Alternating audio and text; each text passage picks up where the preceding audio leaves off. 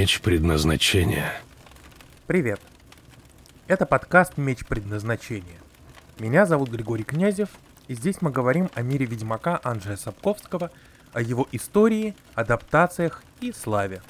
И сегодня мы поговорим о том, как за Ведьмака взялся Netflix, почему он обратил внимание на эту сагу, почему и что пошло с сериалом не так с самого начала – и в конце концов, а так ли он в итоге оказался-то плох, как это любят говорить в Рунете? Середина десятых годов 21 века. Главным фэнтезийным суперхитом все это время оставалась «Игра престолов» от HBO, но 2015-16 годы — это тот момент, когда сериал о гражданской войне в Семи Королевствах по романам Джорджа Мартина прошел свое самое широкое сюжетное место и уверенно двинулся к своему финалу который мы теперь так ненавидим. Хотя я не то чтобы. Трон освобождался и стало понятно, что кто-то должен подобрать корону. Вопрос был только в том, чья стратегия принесла бы лучшие плоды. Игроков на этом поле было три самых главных. Disney+, Amazon и Netflix. И каждый решал задачу, как понимал сам. У Disney были две проверенные временем франшизы. Это комиксы Marvel и Звездные войны – и именно в рамках последних, которые как космоопера вполне себе тянут на альтернативу обычному фэнтези, и занялся выпуском сразу нескольких серийных шоу по вселенной, не считая трилогии сиквелов и нескольких фильмов спин -оффов. Два главных бриллианта в этой короне мы уже увидели. Это «Мандалорец» и «Антер». С остальными шоу не так все радужно. Amazon решил сделать ставку на количество задействованных франшиз и начал активно скупать авторские права, так в его планах появились экранизации «Колеса времени» Джордана, «Темной башни» Кинга и сериал по миру Толкина, который должен был рассказать о появлении колец власти и Единого кольца. «Темная башня» так до экрана и не добралась, каналу не понравился пилот. Кольца власти вышли и встретили довольно единодушно негативный прием за счет того, что просто плохо сделаны. И только «Колесо времени», самый просто сделанный из этих сериалов, стабильно завершил уже второй сезон и выходит на третий при в целом положительном приеме. Чем же мог ответить на все это Netflix? Netflix решил ответить на это скоростью и премьерой раньше конкурентов. Известие о том, что экранизирован будет именно Ведьмак, появилось примерно в одно время с конкурентами в 2017 году. Но премьера должна была состояться раньше большинства прочих, в декабре 2019. И вот эта скорость и стала первой проблемой сериала – его пришлось делать наскоро и в ППХ. А эта проблема повела за собой и все остальные производственные проблемы. От первого и, пожалуй, самого неверного решения. Итак, это великое и ужасное имя. Лорен Хисрич, которую выбрали шоураннером сериала. Она до этого с фэнтези особенно не работала. В ее послужном списке сериалы вроде бы известные, но явно не из самого топа. «Сорви голова», «Защитники» из времен, когда Marvel еще работали с Netflix, «Западное крыло» и, наверное, самый большой и громкий из них — это «Академия Umbrella». В них она так или иначе участвовала как сценарист и продюсер. Сама Лорен, когда ее выбрали шоураннером Ведьмака, до того Сапковского не читала и поначалу работать не хотела. Но ее в итоге уговорили рассказать историю, какой ты хочешь увидеть ее сама, не обращая внимания на фанатов. Вообще не обращать внимания ни на кого, кроме себя, пока ты создаешь свою историю, нормальный подход, но когда речь идет о большой франшизе с миллионами поклонников по всему миру, риск, что это придется не всем по душе, дополнительно возрастает. Как и слишком велик риск, что при двух с половиной месяцах на препродакшн команда, которая до сих пор книг не читала и в книги не играла, не будет достаточно готова к подготовке сценария. Команда сценаристов — которую подобрала Хисрич, к счастью, хорошо друг друга знала по предыдущим шоу, поэтому сами по себе они работали довольно быстро. Но вот что было главной проблемой, так это то, что сценаристы не слишком высоко ценили книжный первоисточник и даже временами позволяли себе насмехаться над ним. При этом в команде был человек франшизе не чужой. Польский анимационный режиссер Тамаш Богинский, который выступал этаким основным консультирующим продюсером. Его вроде бы и слушали, но не слишком внимательно из-за чего появлялись очень многие странные решения, вроде тех, что Геральт не так уж высоко ценит дружбу с Лютиком поначалу. Еще одной сюжетной проблемой было то, что Лорен начала читать цикл с крови эльфов и откровенно забила на меч предназначения. Оттуда, если вы помните первый сезон, толком взяты всего два рассказа. Это предел возможного и нечто большее, как наиболее сюжетные и важные для всей истории. Оттуда же от этого не слишком внимательного отношения к книжному первоисточнику появился в сериале печально знаменитый эффект Дэвида Йетса, режиссера последних фильмов о Гарри Поттере, который умудрялся из самой большой книги «Орден Феникса» снять самый короткий фильм, тоже «Орден Феникса», да еще и жестоко порезав довольно многие важные детали. Но если бы дело было только в сценарии, это, конечно, было бы еще полбеды. Другая главная проблема на старте была в том, что обычный стиль работы Лорен категорически противоречил тому, что представляет из себя работа шоураннера на таком серьезном проекте. Хисрич не раз заявляла, что не любит микроменеджмента, стараясь делегировать большую часть работы другим, а за собой оставляя только общие рекомендации и утверждение финальных решений. Проблема в том, что от шоураннера такого проекта, как «Ведьмак», требуется ровно противоположное. Особенно если у него есть амбиция быть таким преемником Игры Престолов. Мы сейчас можем сколь угодно последними словами ругать Бенниофа и Уайса относительно того, куда они Игру Престолов завели, но это были люди со своим цельным видением проекта, люди, которые постоянно, последовательно его вели до конца и никогда не отпускавшие бразды правления. Поэтому «Игра престолов», даже несмотря на смазанный финал, до конца смотрится довольно цельным произведением, да к тому же не теряющим в стиле. А вот у «Ведьмака» проблемы с этим были. Особенно с первым сезоном. Большие проблемы, которые сложно игнорировать даже тем, кто сериал любит.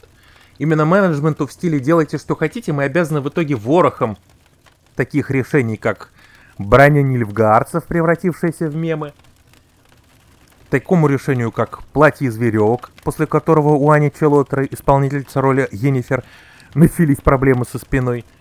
Ну и даже тому, что команде спецэффектов не дали должного времени подготовиться, и в результате вместо Виллен Треттенмерта, каким он мог бы быть, мы получили довольно адовую курочку-гриль. Ну и сюда же еще там парик Генри Кавилла, который брали на дом, чтобы дополнить и доделать, и так далее и тому подобное. Было еще то, что создателям не удалось создать доверительную атмосферу на съемочной площадке. В сериале не было модератора сексуальных сцен, а некоторым актерам после съемок понадобилась психотерапия. Такая вот история постоянного производственного ада, коим для всех обернулся проект. Есть тут повод, к сожалению, поговорить об актерах и кастинге. Если вы думаете, что я сейчас начну ругать э, сериал за черных эльфов или кого-то такого, то нет. Я думаю, что это совершенно неважная и не слишком принципиальная деталь, к которой могут придираться только какие-то жесткие начетчики. Гораздо больше проблемы, например, было то, что тот же Генри Кавилл, которого мы теперь все любим, ценим, и о замене которого на Лиама Хемсфорта столько горюем, как ни странно, пришел на съемки не сильно-то готовый. Он был фанат игры, причем прошел ее даже без DLC, только третьей игры, и был уверен, что книги написаны по мотивам игры, а не наоборот, поэтому значительная часть того, как он видел свою роль, сильно входила в противоречие с э, тем, что придумывали сценаристы, и Геральт получался, как известно, довольно дубовым и квадратным первую серию.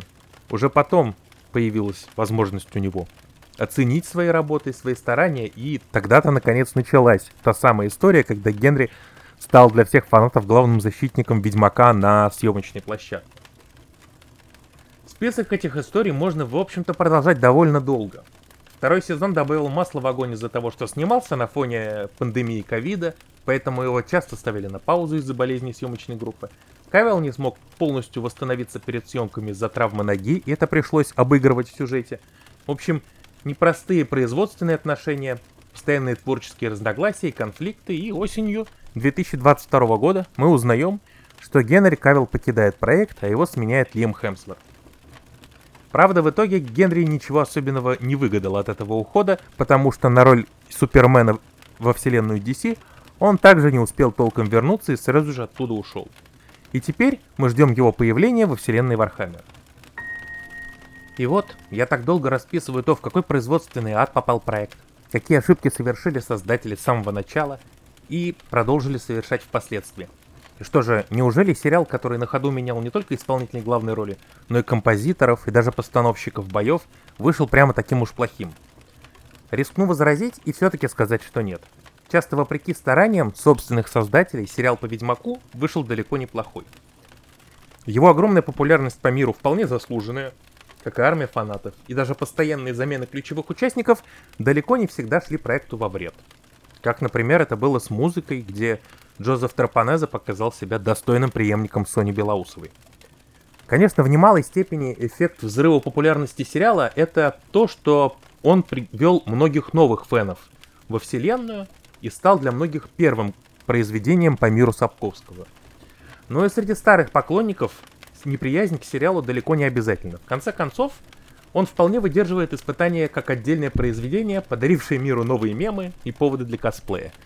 И уж точно в фольклор фанатов вошли песни про чеканную монету и «Гори, мясник в огне», а Генри Кавилл, Джои Бетти, Аничелот Рефре Аллен так или иначе тоже заняли свои места в сердцах фанатов. Да, как видите, я вспоминаю только четырех самых главных, потому что, думаю, если я назову Трис, многие начнут ругаться. Хотя мне Анна Шафер нравится ничуть не меньше. У нее замечательный образ. И, как ни странно, еще я не могу не отметить, например, Вильге Форца, который первом сезоне многим казался каким-то странным, но к третьему раскрылся как великолепный манипулятор. И так далее. И очень многих еще можно вспомнить. Мое личное мнение в целом состоит в том, что ознакомиться с сериалом, безусловно, стоит, не обращая внимания на чьи-то чужие мнения. И в моем случае я не пожалел ни об одном из 24 часов, которые длятся первые три сезона. Это сильное яркое возвращение в давно любимый мир, в который его создатели, вопреки собственному уровню некомпетентности, все-таки по-своему смогли влюбиться и постепенно смогли вырасти над собственными ошибками в производстве. Хотя, к сожалению, рейтинги снижаются, тоже понятно почему, потому что люди постепенно устают. Что особенно показал третий сезон, пока наиболее близкий к книгам, если только кому-то это кажется критерий качества, люди все-таки способны совершать рывок над собой. Чего же Netflix, как мне кажется, делать не стоило, так это расширять вселенную за счет сиквелов, приквелов и спин Допустим, безусловно, «Кошмар Волка», полнометражное аниме про молодость Весемира, наставника Геральта, состоялось вполне себе, вышло неплохим и тянет на такой без пяти минут достойный не канон, но вот приквел «Ведьмак. Происхождение» — это то первое произведение по миру Ведьмака, которое лично я досмотреть так и не смог. Настолько оно кажется ужасным, чудовищно беспомощным, и там, кроме Мишель Ео в одной из главных ролей, смотреть особенно не на что. Я жду, что, конечно, выйдет из э, спин про крыс, но предыдущий спин пока восторгов особенных не оставил. Такие вот дела. Ну и так или иначе, я жду четвертого и пятого сезона основного сериала, потому что мне все-таки хочется досмотреть его до конца и посмотреть, как они расскажут историю. Тем более, что там сюжета как раз на два сезона и осталось. Три эти книги «Крещение огнем башня ласточки» и «Владычица озера» в три сезона вполне себе умещаются. Такие дела. А в следующем, завершающем выпуске нашего подкаста, мы поговорим с вами обо всех прочих историях о Ведьмаке. О музыке, театре и о том, что еще за наследие оставил нам пан Анджей Сапковский. Подписывайтесь на нас на всех площадках и до новых встреч у нашего уютного камина в Каэр Морхене.